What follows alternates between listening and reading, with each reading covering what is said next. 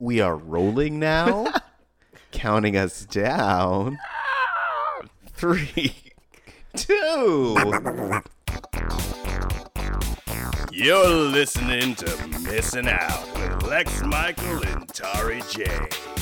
Let's start the show. Hey guys, welcome back to Missing Out. I'm Tari J. I'm Lex Michael. And if this is your first time listening, what we do here is we introduce each other to different media, whether it be movies, music, television, spoken word, books, experiences, things that have built us up as people, and we hope that in sharing it, it builds you up. We are the retrospective that is introspective. Uh, all of my experiences are media and vice versa. Yeah, Yeah. totally. The, the medium is the message. That's what I hear. Yeah. Um, Uh, long live the new flesh. I don't understand any of this. I'm going to make you, pretty soon, I'm going to make you watch Videodrome, and you'll understand all of it. okay. Well, the medium I- is the message. Like, that's a real thing, but but long live the new flesh is a, is a Videodrome thing. Got it. Okay. Um, so today we're talking about uh, Howard the Duck from 1986, which is the year that I was born, the year of our savior, which is me. So you were, you were born the same year as Marvel movies. Not Yeah. the Marvel movies that we know today, certainly, but the first, the first big screen Marvel venture. Yeah. We've uh, we've come some distance since then. A but little I, bit. I like to think of this as the real end game. It is. Yeah. Um, It's an Ouroboros. It all comes back to Howard the Duck eventually. That's how they beat Thanos. Yo, I saw that movie. That's how they beat Thanos. Is Howard's just like, give me that guitar, and he rocks out and shit. Uh-huh. And Thanos is just like, yo, if I had if I had found you when I was younger, I wouldn't be so angry. yeah. I wouldn't. I wouldn't. I, I, I'm done. I'm laying down my sword. Yo, hand me a guitar. Let's fucking jam, Howard. Right, yeah. Let's jam. And all the Avengers are like, the fuck is happening? And then. and then Rocket's like, it's what Quill did. It's like the the, the dance off, except it's with music. I like your rocket. It's perfect. It's dead on. Um, JK, none of that were spoilers for Endgame if you haven't seen it if you- yet. Uh, but wouldn't it be amazing if one person sitting in traffic was like, "Oh shit, that's what they do in that movie? That's amazing! I got to see that shit right now." Fucking takes their car, hard turns to the right, crashes off the off the overpass, Uh-huh. just drives right to the theater, barges in, sits down on somebody.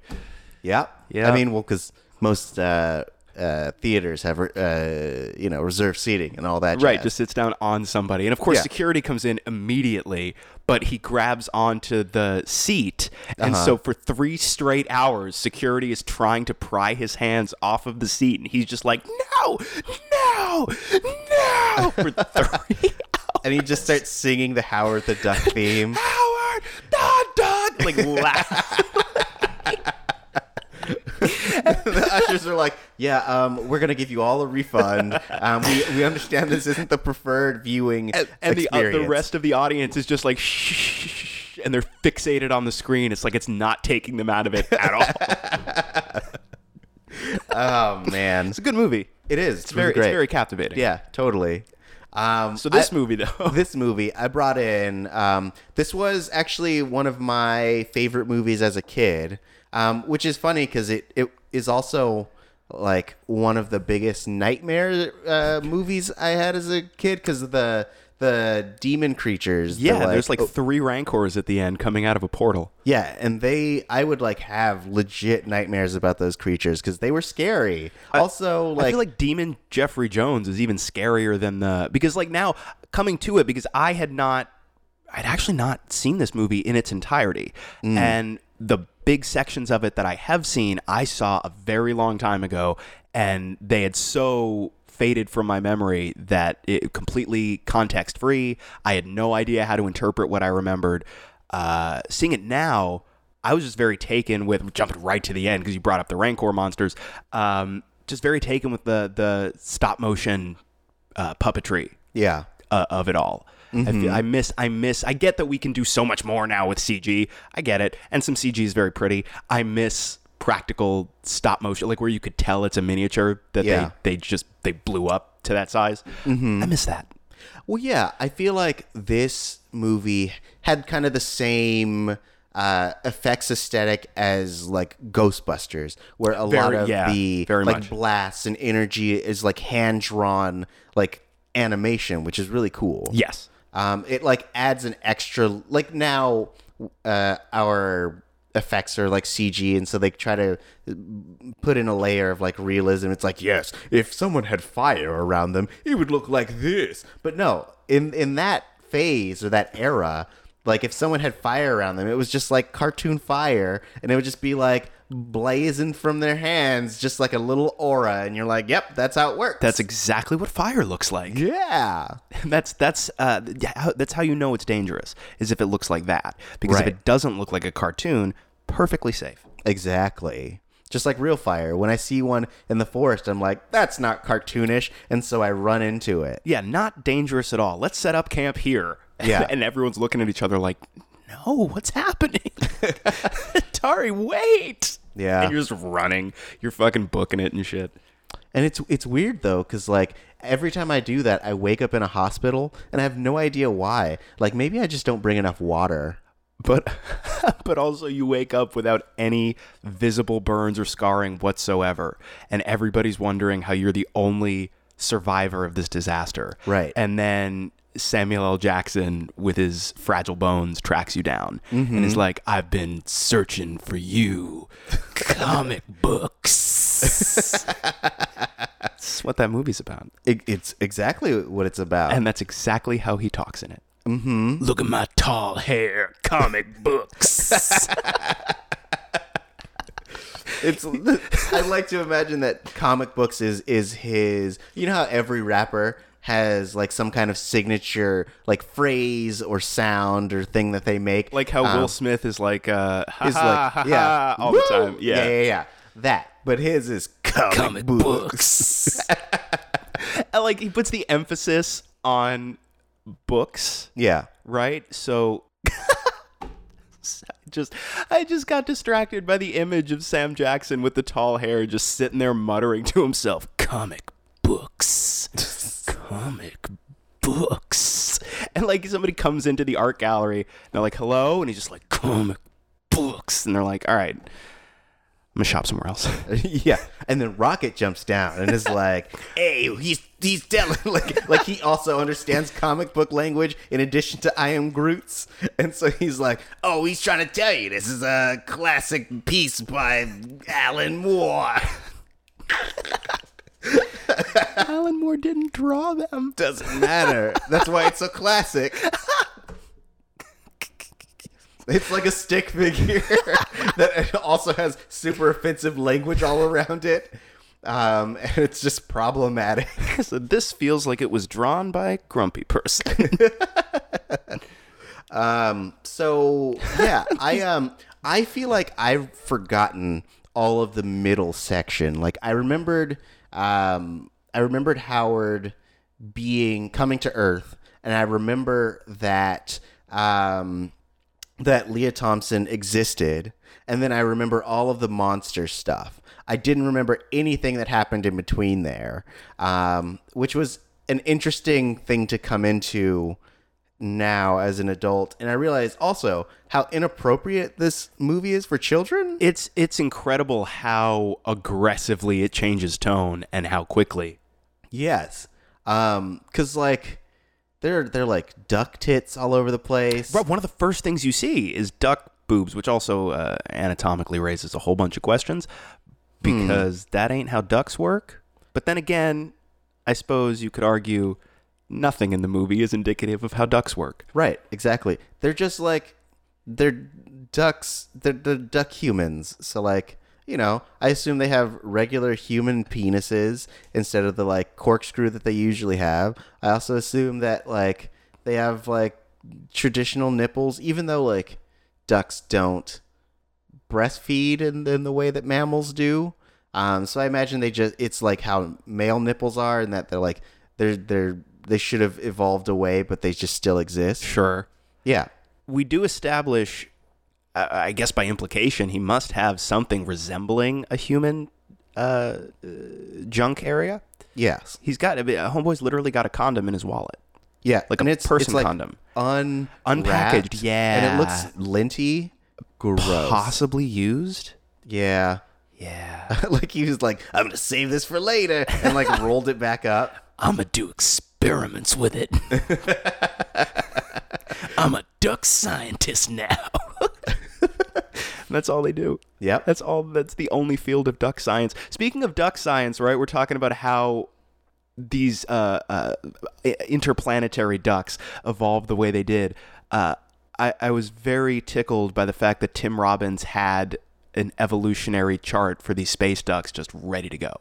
Well, technically, it was the regular evolutionary chart, and he was like, just imagine it over the one that's already there. So, like, it was all in the mind's eye, baby. Nah, I'm a literalist now. Oh, yeah? Yeah. Okay, cool. This movie doesn't make logical sense, so I hated it. Oh, damn. Well, that sucks for you, buddy, because it was delightfully 80s. It had it had all the aesthetic flair of uh, the Teenage Mutant Ninja Turtles 2.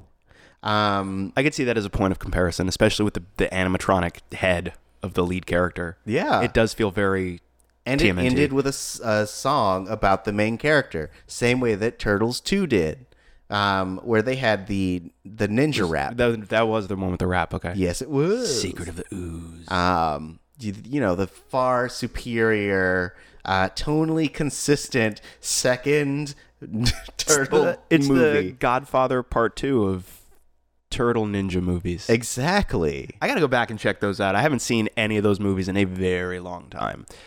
Uh, from what I remember, one was great, two was bonkers, and then three they were just like, let's throw everything out the window. There's time travel. That's right, there's a time travel one. Yeah, yeah, yeah. Um, so, yep, it's not. It's like it's it. Third one was so bad that when they created TMNT, the uh, CG animated movie, Yes. they decided it was going to take place after two and ignore everything that happened in three. I did see that TMNT, and I don't remember that either. Um, it was great. I don't even remember liked it it sharing. I don't remember it sharing continuity. Like that's how little I remember it.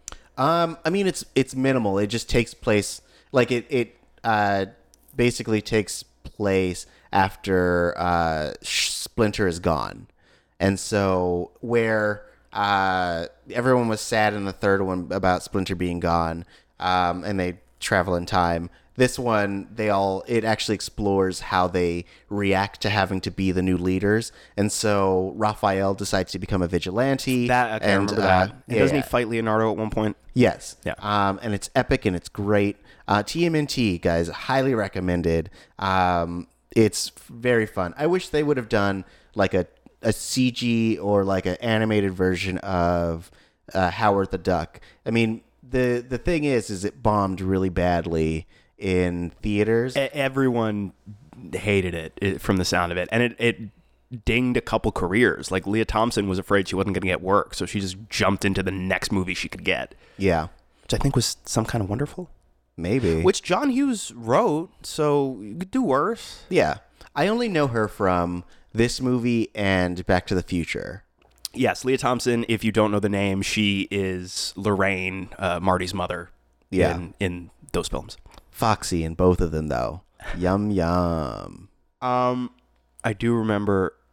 Sorry, I'm still on turtles, man. I remember in the first turtle movie, you see their origin, right? You Yeah. see like when Splinter finds them, Right. And I'm sure I wouldn't feel this way now, but the the image, which is probably not even accurate, the image that I have in my head of the like baby turtles that he finds is fucking haunting. Yeah, Just- they're all animatronic and weird. It's, it was it's like a, it's upsetting. They're very very upsetting looking in my head. Probably. Um, fun fact: I don't know if you know this about the Ninja Turtles. This is a Ninja Turtle podcast now, guys. Um, but they are supposed to take place in the same universe as the Punisher, or no, as Daredevil. Daredevil, yes. Yeah. I, if I remember correctly, the original Turtles comics, their origin is tied into Daredevil's origin, right? Like Yeah. the same hazardous waste material That that, gave him blinds his Matt Murdock, yeah. is uh, also responsible for creating the Turtles. Yeah. I did know that. Um, so fun it's, fact. It's always fun to be reminded. yeah. Uh, this is for everyone at home. Everyone who's not a giant fucking nerd. And now they hang out with Batman a whole bunch. Um, yeah, as they should. Um, which is weird. But um, They're all they all got ninja skills. that's true. Yeah. Uh, I just I just wish that they had given Howard the Duck a, a second chance. Like a lot of a lot of uh, what I feel this uh, movie's failure was is because it just didn't know what it was and it, it never like congealed how like in in any one direction like they were like do we want to be a, a raunchy adult oriented thing do we want to be a, a detective thing do we just want to be a fish out of water like Right. what do we want to be and like they had so many people audition for howard and they had so many people audition for beverly um They had people like like John Cusack and Jason Alexander. I think auditioned to be the voice. yeah Yeah.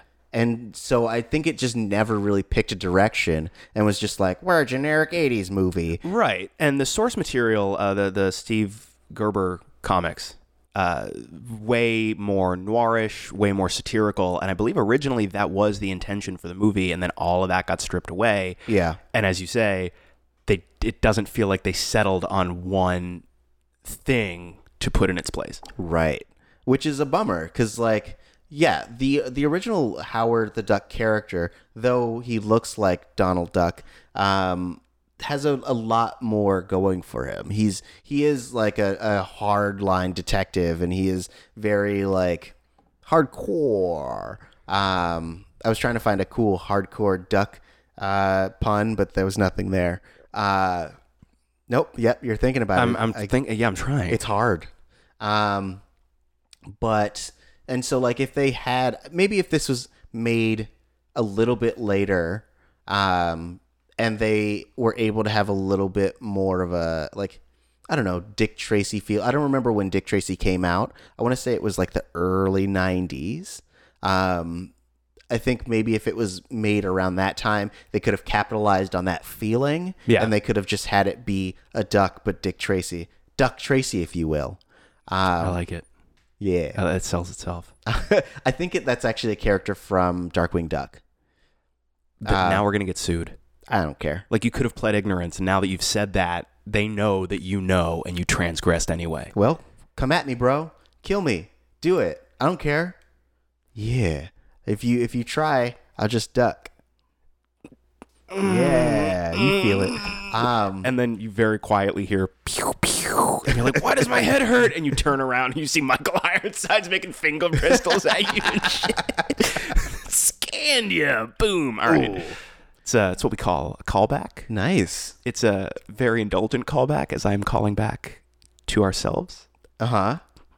Well, that's how call- callbacks work. I'm It'd be weird if you called back to something that like was unrelated. You're like, haha, this is a callback to an episode of How Did This Get Made that you may or may not have heard. Ooh, baby. I'm not sorry. so yeah, I, I just wish it was more successful. Uh, this was such a, a failure that uh, Lucas he staked like the the the financial security of his company on its success, which uh, I guess time has shown that it was for the best. Yes. But he ended up having to sell his like CGI branch of his company, which ultimately became Pixar. Yes, Um, which did ultimately yes. Uh, uh, a lot of people don't know that Pixar was once basically an arm of of Lucasfilm. Right. and yes, uh, that I think worked out. Toy Story four. Forky, Forky's my dude. I didn't see the. I don't. What? Forky, dude.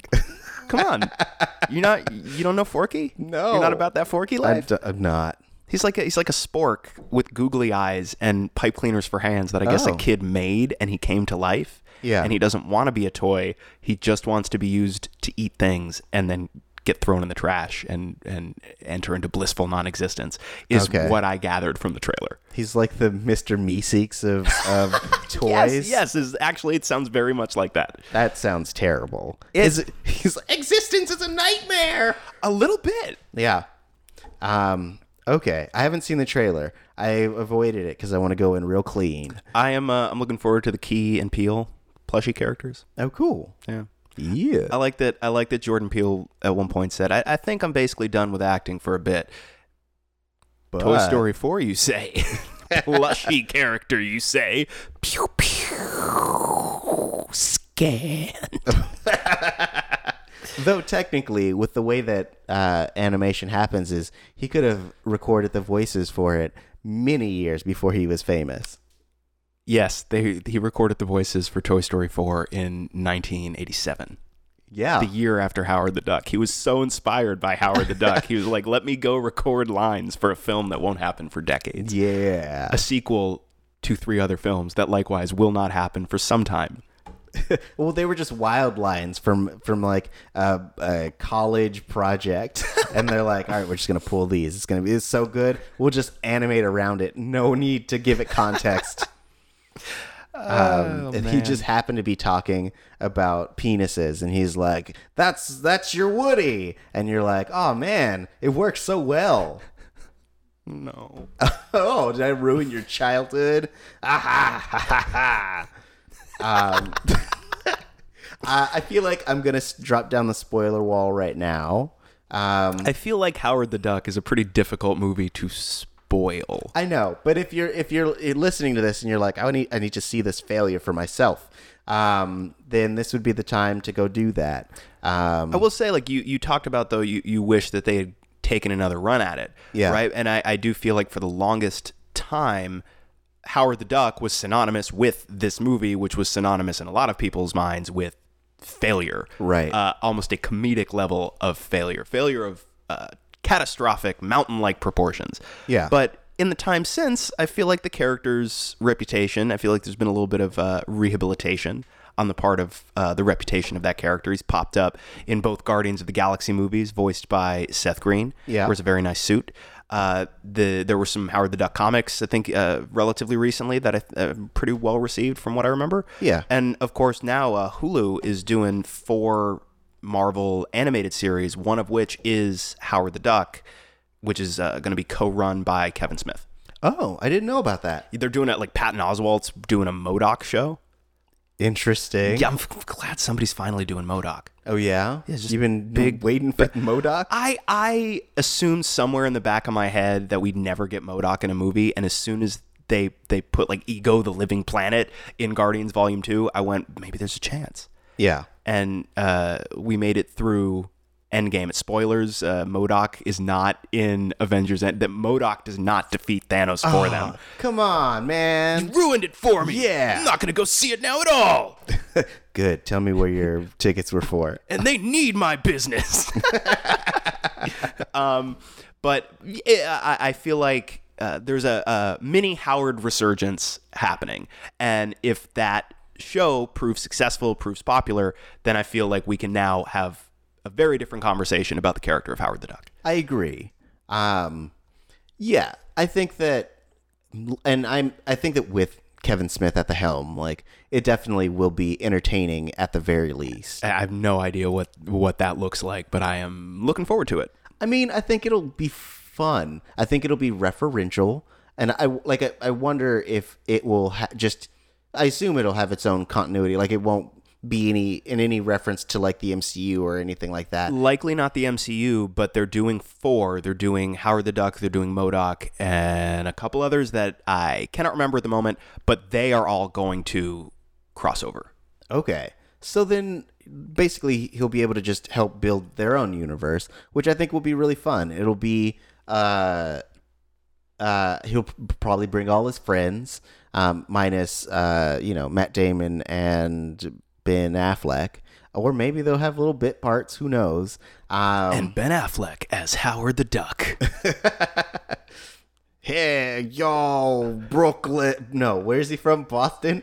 Boston. Yep. It's me, Boston Jones. Boston The Jones.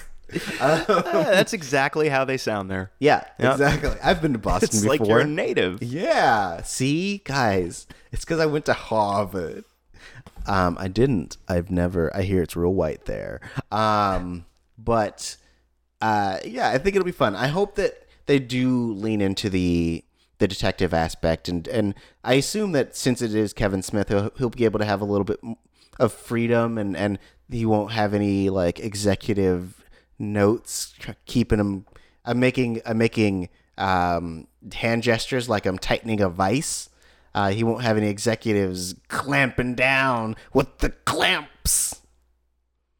You know what I'm talking about. Yes. Uh, I. It, hard to say, right? Because it's technically still a Disney property, Yeah. and I would assume that they don't. They don't. They don't go for. Uh, they don't go for. Uh,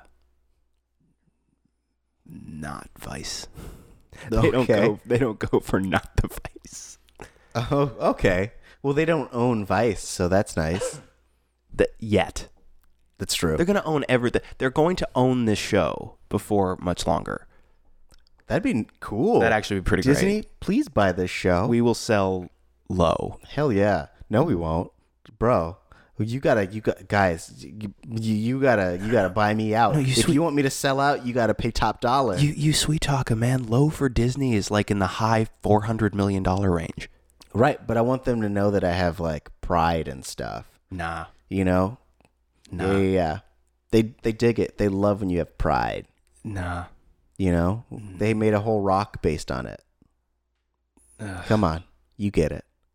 You get it. Um, but Your your hubris, your hubris will be the end of us all. I mean, I think that now that Disney owns a bunch of different properties, like they they're essentially keeping it within the range of the demographics. So things that are more like PG-13 are going to be allowed to be that. Like I think that like cuz they they they understand where the lines are and and how much they can get away with. So I think that like they have I mean they have movies that have swearing and they have movies with decapitations in it and they have movies with I don't know butts. Butts.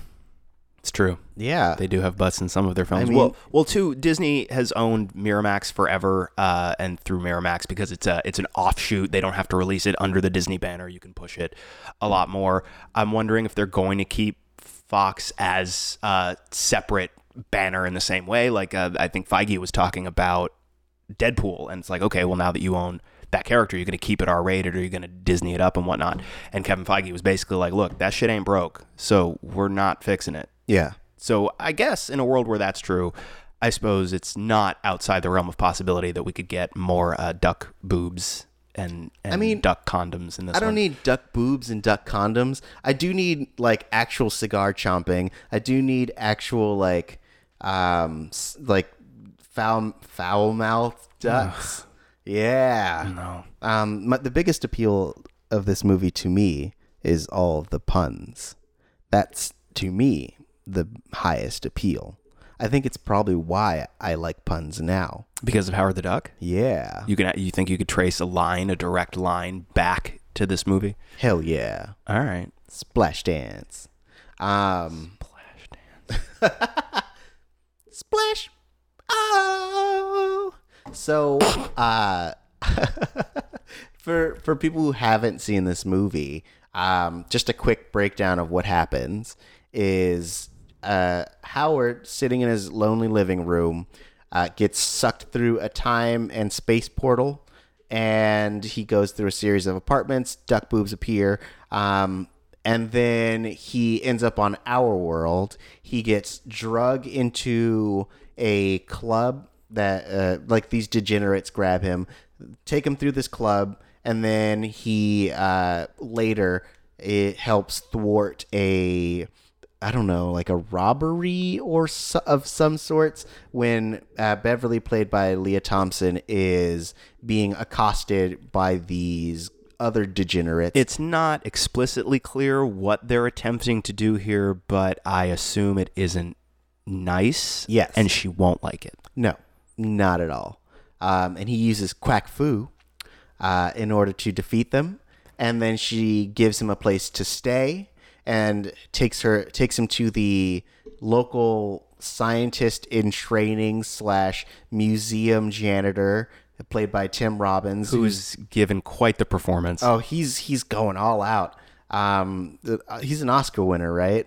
Uh, not at the time. Okay, I know, but in general, uh, I assume that this performance ultimately led to his being casted in Shawshank Redemption. They were like, "We've seen what you can do in Howard the Duck, and buddy, this is the place for you. like any award he's gotten since is really more of a you're such a great actor and we're giving it to you for this role because you really should have gotten it for that duck movie Exactly. Um, so you could say they treated him foul. You gue- think I he guess won a I- Webby Award? I, I feel like i could say either of those things and i wouldn't because i need to retain what little shred of dignity i still have You know, I'd say that that role really paid his bills. god Uh, so yeah. um, but basically, once he, uh, once uh, Tim, what's his name? Tim Robbins. once Tim Robbins' character um, connects with these other scientists who have been working with this giant laser. They find out that Howard was pulled through a portal at the same time that they started running the laser, which means that the laser works and they can start pulling other people from other places. this uh, other scientist by the way played by jeffrey jones who i had no idea was in this Yeah. Um, do you think that uh, good friend of the show Caprice will be mad that we did a Jeffrey Jones show without her? furious if Yeah. she doesn't come back y'all know why Yep. we we jonesed uh, illicitly. Yeah. It's actually it's a kind of gross joke to make. It maybe. Yeah. I didn't know until Context. the. Uh, oh, yeah. Okay. That's my You're- context You're ruining the audio quality of this podcast.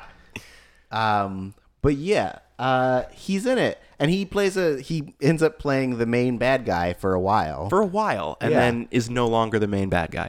yep, due to unexplained science. It turns out the main bad guy is a miniature stop motion puppet. yeah, as all bad guys are. the real ills of the world.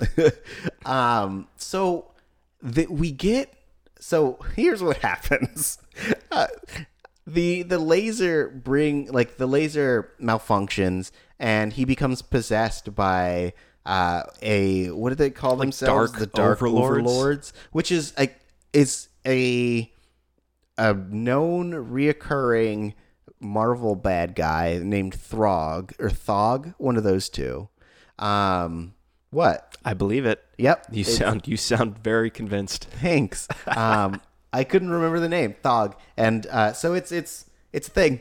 Uh, but he, you essentially see him going through this transformation, and Lea Thompson and and Howard don't believe him in any way, shape, or form. He's like, I'm literally dying from the inside out, and they're like, you just need some water. It's it like it was. It's almost a sad scene as he's like, my insides are being devoured and they're like you're so dramatic like up until he starts shooting lasers from his from his skin are they do they finally take him seriously and there's that moment when he goes i'm dead and like the the other entity takes over and he's like yes i'm, I'm something else now and i was like oh no you got you had to watch this guy slowly die like no one's helping him. it's so um but it leads to probably one of the best scenes in the whole movie The- which is the, the diner, diner? scene Yeah. yeah.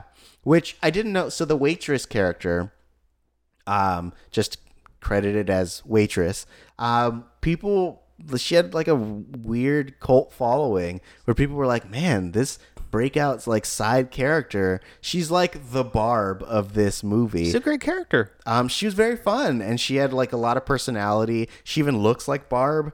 Um, do you watch? Yeah, do you watch uh, Stranger Things? I saw the first season. okay, I, I So understand you know the reference. Barb is. yes, then. I under, right, right. She's in a handful of scenes, and yeah, then and they gets no justice. No justice for Barb. no justice for Um, Barb. Tra- the, the real ills of the world. It's true. Um, uh, th- something I really liked about this diner is uh, at a certain point it cuts to an exterior of the diner, and the big sign up top. It's the diner sign, and then over it somebody slapped uh, Cajun, and then Uh-huh. over that somebody slapped sushi.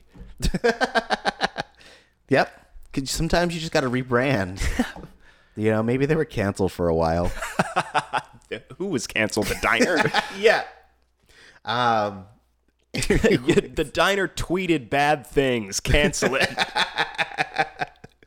Um, yeah. Uh, but I I really liked this this diner scene because of how bonkers it was. Yes. Um, like at a certain point, these truckers start making fun of Howard.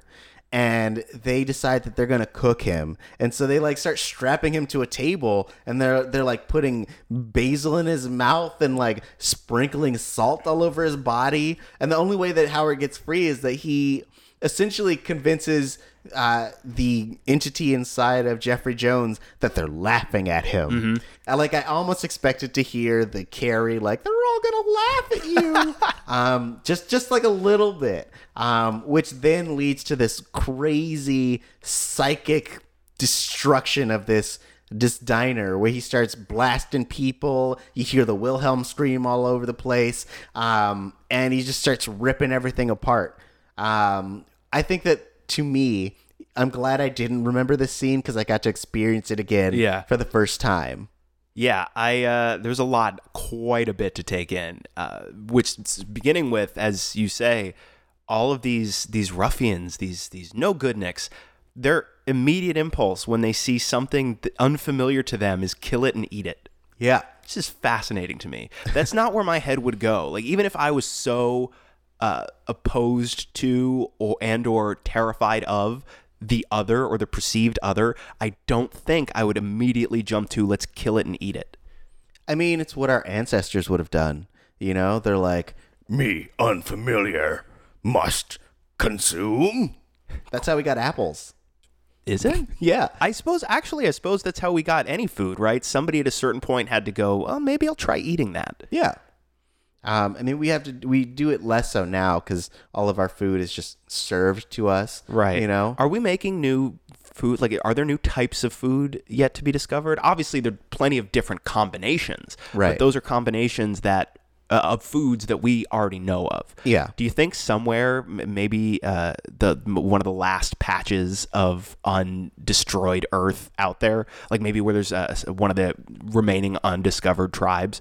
Do you think there's a food, some kind of new form of edible that we are not familiar with. Can you imagine? Can you imagine if we found out, like, if you got a news alert on your phone, new food discovered, and you'd be like, I gotta know more about this. What does that mean? And it's just something that we don't have a word for yet. We we got to be shown how to eat it and whatnot. I feel like like that's that's a thing to live for. I'm gonna try and live until that happens. Um, I mean, I guess at that point it's a race between something new being discovered and the Earth essentially being destroyed by man. So who knows? Oh, That's a good point. On a long enough timeline, all of the food is new again. Yeah. Because everything will have burned down and started over. Right. Or everything is just part plastic. It's like now we got all these crazy plastic fish, and so you have to like cut around the plastic in order to eat the meat, um, because that's the ocean that we've created. It's pretty that's pretty messed up and tragic. I mean, that's the state of our world. We really are though, like right in in a sense, the people who try to kill and eat Howard are the most human characters in the movie. Yep. Because that's actually really that's that's it's uh, th- they represent all of humanity and Howard is the world. Mm. Yeah. This podcast just got really deep. Yeah. Yeah. Did it? yeah. It got as deep as the ocean, which has all the plastic in it. Guys, I just need you to know that there's plastic in the ocean and there's needs to be something done about it. Guys, stop buying plastic products. cut the cut the little rings on your when you get when you get your sody pop. Yes, cut the, please. Cut the little rings on there so you don't kill the fish. Yeah. Um. Anyways, so it's a uh, PSA. It's your environmental PSA. uh, uh, Green New Deal. Pew pew pew pew pew. um. But yeah. So then I feel like the movie from this moment on just goes completely off the rails. You wait. The implication there is it was once on the rails. it was somewhat on the rails in that like you had a, a you had a goal it was to get howard home Right. and then it just becomes a bonker like because from this point here the like leah lea thompson gets uh kidnapped, and so you're hanging out with this transforming Jeffrey Jones, Right. But also you have this insane, unnecessary, uh, like police chase in which Howard and uh, Tim Robbins are on this flying machine. Yes, this flying sequence goes on for quite a while. Yeah. Like we we lost all concept of like and and for, for some reason the way that time moves is is changes like they get the the the flying machine at night and then it's daytime when they're on it and like then Lea Thompson and and the the dark overlord there it's morning for them and they're at a power plant doing power stuff. Like what is happening? Time works differently in the quantum realm. that's true um it's it's it's a marvel staple like it's being established right in this moment Yeah. um I guess you could you maybe the that's where the Rancor monsters come from. We don't know. Like that laser seems to just arbitrarily open a portal. So for all we know, that's the quantum realm. that's true Janet's in there. We got to go get her back. oh no not janet But like the movie we missed is when they get sucked back into the portal. yeah Fucking Michelle Pfeiffer's just got like a bow staff and has to fight them all using fucking quack fu and shit. Hell yeah. I'd like to imagine, like, right before she was about to fight them, they started getting sucked away, and she's like, woof, really avoided that fight. And then on the other side, Howard and them destroy the, the laser, and they come back, and she's like, ah, god damn it, I just got comfortable. That's the sound the staff makes when she hits them. Right, of course. Yeah. Duh. Um, but yeah, I mean, ultimately, yeah, everyone meets back up at, at in Laser Town, which is the facility, and uh, we one find out that there's this rad quantum laser that um, that was made for the military, and two, it is just powerful enough to remove a monster from a transformed human being. Did they actually establish what the intended use of the laser was? Did I miss it or did I not retain that information? I mean, it was it was made for the military to wreck shit. Yeah, so it was just it was just a blow things up laser. Yeah, bro. Okay. Yeah, bro. What what what else are lasers for? What else do you do with lasers other than wreck shit? L- Uh, listen to compact discs. Um, CD-ROM. those didn't exist yet. You're, CD you're like a decade too early. ROM. Hmm, Wasn't the first CD? I think the first CD that was ever released, like first album ever released on compact disc, was uh, Billy Joel album, maybe. 50 52nd Street. Is that what it's called? Ugh. It's the I've one never with, heard uh, a Billy Joel album in my life. I think it's the one with Zanzibar on it. Cool. It's a good story. Yeah. Wow. Riveting. Yeah. People at home, fact check Lex. Um, like let us know. there's some trivia that's useless, and then there's some trivia that's useless. Oh man, um, I I remember really uh, liking the the design of the laser gun, like the the military pew pew one, um, and I think that I remember having some kind of like I think we were doing construction on our house or something, and there, I had found like a pole that also had like little holes in it. And so I was like, haha, I have the Howard gun. Um, cause this was my jam. This was my jam when I was a kid. I was like, look at those crazy monsters. Look at that fun little duck. Ooh, baby, quack fu. but when you were a little kid, like how how young would you say? Like like small kid, like five? No, way le- way younger than that. Like by three, maybe. So you were watching. four? So you were watching the movie where Lea Thompson tries to have sex with a duck at three years old. Yeah, I don't remember any of that. I don't remember any of the sex stuff. I only remember him coming and the monsters and the laser That's that's a very ambiguous statement you just made. to Earth. Him coming to Earth. He never came with Lea Thompson. She tried. She was like, "Yo, let's get some fucking." And, he's even like- Howard was super uncomfortable. Yeah, he's like, I don't know if our I don't know if our anatomies work together, and also, yo, you coming on real strong. Um, and she's like, look, I just want some duck peen. You know what I'm saying? Though one of my favorite lines from this movie as an adult is when they're um, in the backstage area of the like where the band um, like it's in the band green room or whatever and tim robbins shows up he has pizza and then he's talking to one of the girls and he's like no sex i'm working that's what's tattooed on my back yo No sex, I'm working. yeah no sex i'm working Oof. uh you know so, sometimes you're just too busy bro sometimes you just you just got you're just preoccupied um but same with howard he was he was he no sex he was busy It's like, don't, I'm, I'm doing tasks. I have no time for pleasures. I'm, I must accomplish my tasks. Yeah, bruh. Um, yeah, I forgot all about. I actually, I don't even think because at that age I didn't know what sex was. Right. So like, I just assumed like, if anything, slumber party.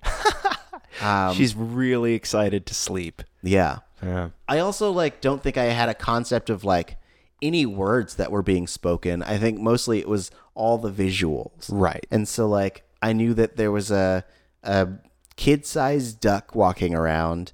I knew at some point he played a guitar and I knew that at some point scary scary monsters were coming through a tube. um and he stopped them. Those were the only things I understood. Um, I didn't know what a cigar was. I didn't know what a degenerate was. I didn't even understand that what the 80s were, I guess. But this movie was painfully 80s, and it hurt me on the inside. Uh, that see that aspect of it, I actually found a bit charming. Oh yeah, Yeah.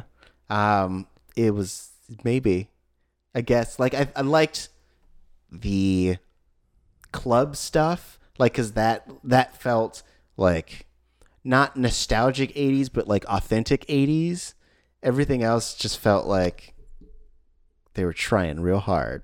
They're trying, tr- fucking tryhards over there. But it is g- genuinely a product of the '80s, right in the middle of the decade. Right. So it's not. It's not as if it's poserish. Yeah. You know what I mean? Like that's what it was. Yeah. I, gue- I guess I wasn't there. I mean, what year were you born? Later than that. Okay, cool. Um, so uh, us old folks, we uh, Not that much fucking later than that. We old folks, we knew about the 80s. You know, we heard of Ronald Reagan. Have you heard of what else happened to the '80s? Uh, a lot of cocaine. Have, have you heard of g- c- cocaine? George Bush Senior. Fucking cocaine and Duran Duran. That's that's it. That's all I know about the '80s. oh man. Um, but yeah. So like, that was the movie. That's I- the whole movie. I do think uh, it, what's interesting to me is the movies that I was reminded of most while watching Howard the Duck are movies that came out uh, subsequently, and the two, the two more than any others. One is Ninja Turtles, Uh-huh. uh, which we discussed earlier, and the other is the Bob Hoskins Super Mario Brothers movie. oh really? Yes. I mean, I could see that. That one also had a very like it was it was specifically steampunk, but it, it also felt pretty 80s as well. Yes, but that that was early '90s, I believe. Yeah, definitely. Um, that movie in an, that movie was also a train wreck. Less so, less I think to the degree that, or more so than Howard the Duck, um, because that one had source material that it just shat on. It was like, and also caused Bob Hoskins to drink. I know, like Himself. interviews, interviews he gave later, he was talking about how they would be doing shots between takes all the time because Yeah. they're just like, "What is this? What are we doing?" uh, to be fair, though, what is the what is the story of Super Mario Brothers as far as the source material? Right, Princess gets kidnapped, and this plumber has to hop on stuff until he fights the dinosaur man and gets her back. Well, I if I remember correctly, I don't remember why this is in my brain. Um, but the original, like everything that is Super Mario Brothers the movie, was originally a different script, not Mario related, and then eventually the two movies became one in a way that just wasn't supposed to. Um, That makes a certain amount of sense. yeah. So the, it was never supposed to be a, a Super Mario Brothers movie, but then they were just like, you know what? Why don't we just slap some stuff in there? This guy Goomba now. This guy fucking just K- K- King Koopa. Um, uh, we'll just add a scene in there where they jump real high using steampunk belts. Yoshi is a scary looking velociraptor. Yeah, exactly. This ain't your dad's Yoshi, kids.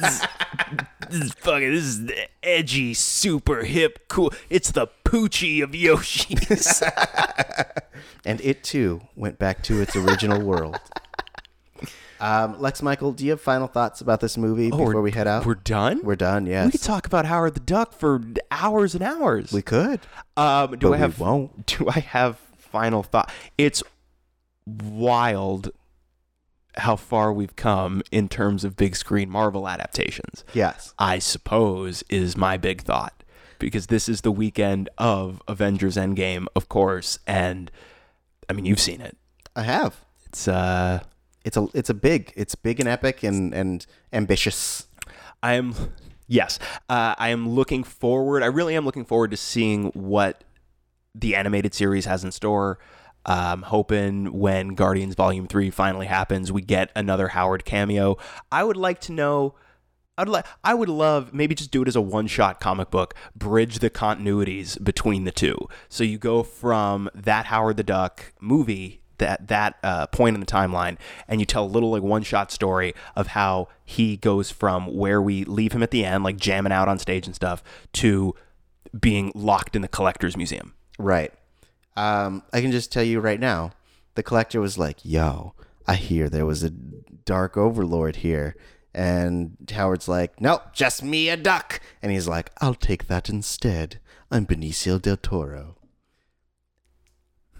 That's it. That's how that's the whole it's like three strips. That's yeah, it's like a newspaper comic. Yeah. Yeah. Uh, kids, a newspaper uh, was uh, before smartphones. They used to bring you a big bundle of paper with the news printed on it, and that's Oh. how you would know what was going on. Oh, That's what- interesting. and so uh, there's a section that's bigger on Sundays where they'd have a bunch of different comic strips. You know, Garfield. Come on, everybody knows Garfield. Uh Peanuts. oh. Blondie. Yep, you got it. fucking Marmaduke. All right, but no, that's that's my. I'm I'm very curious to see what they do with the character going forward. Uh, this movie is an odd. Duck, I wasn't gonna do it. you were going to do it. I do walked it. right up to the cliff. Yeah, and I was you like, I'm not jumping off, and then you pushed me. Uh, it's it's a pretty strange watch. It's uh, a lot of people. Of course, the the reputation of this movie again is that it was a massive failure, both critically and commercially.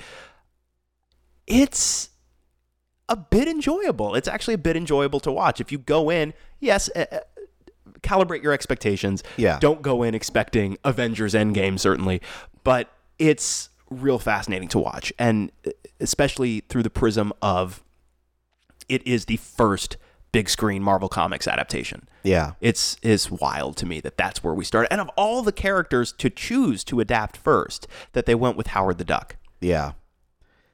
I, you know, I think George Lucas was like, look, you know, I don't want to spend any money on all these big guys. It's like people love ducks. yeah.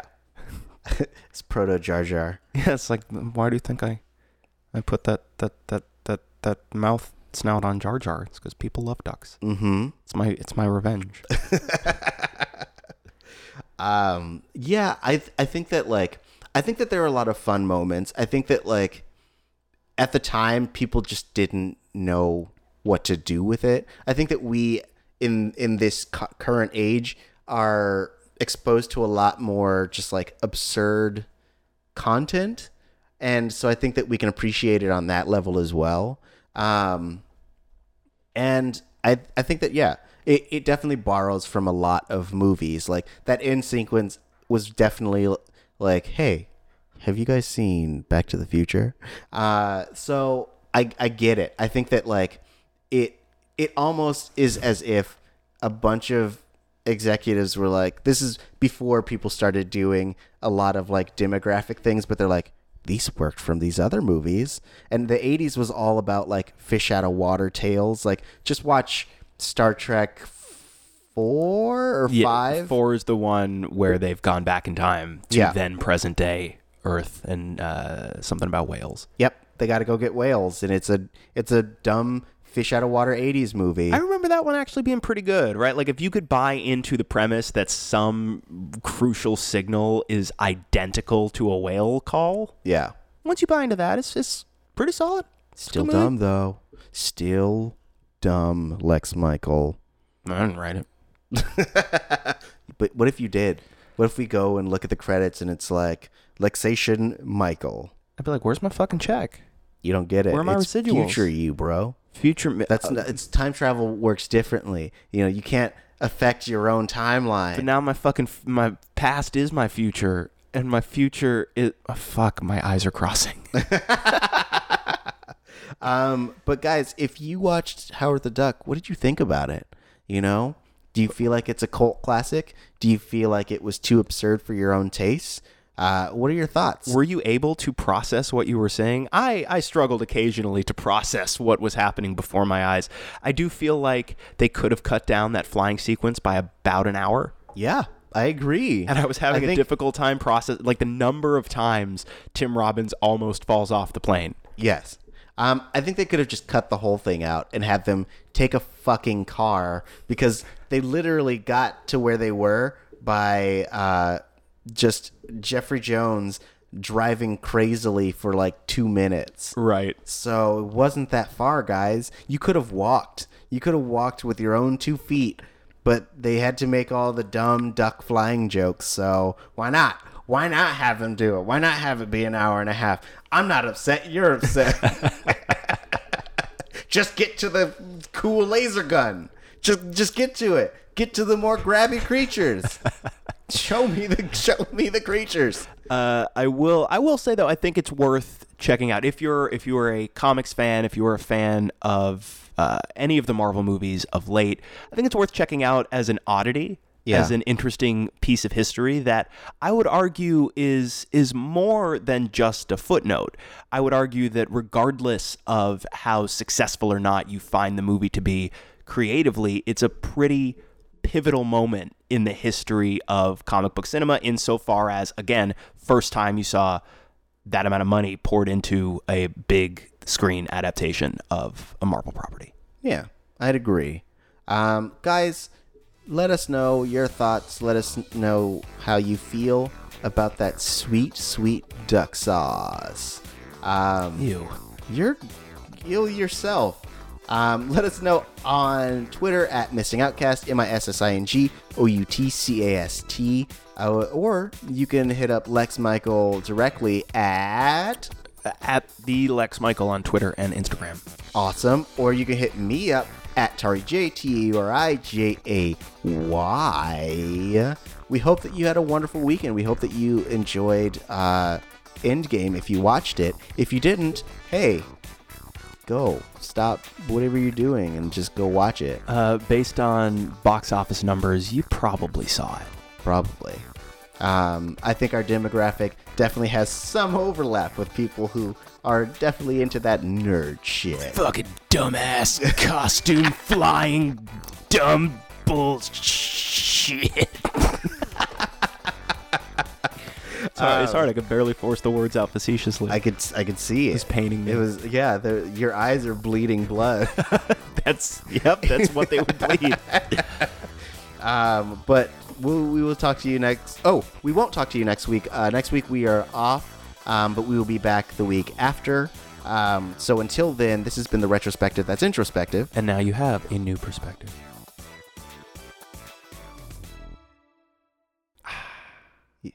it's like you took a refreshing drink. gluck gluck gluck gluck Quack gluck. quack. quack quack, y'all. Splash dance. Ha ha ha ha. Okay.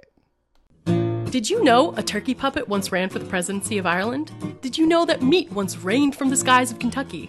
Did you know that there was an emperor of the United States for a while? Then listen to the Wiki Ship Down podcast. We live in an age when the sum total of humanity's knowledge can be found in your pocket on a smartphone at any given time. But when that knowledge is peer editable, like it is on Wikipedia, what does that say about mankind? So follow us down the digital rabbit hole as we drink, joke, and curse our way through the random button on Wikipedia and see where our journey through humanity's knowledge takes us. While you're at it, follow us on all social media at Wiki Ship Down. I'm Ruth Ann. I'm Ryan, and be sure to find us every Wednesday on iTunes, Stitcher, SoundCloud, or wherever you listen to podcasts.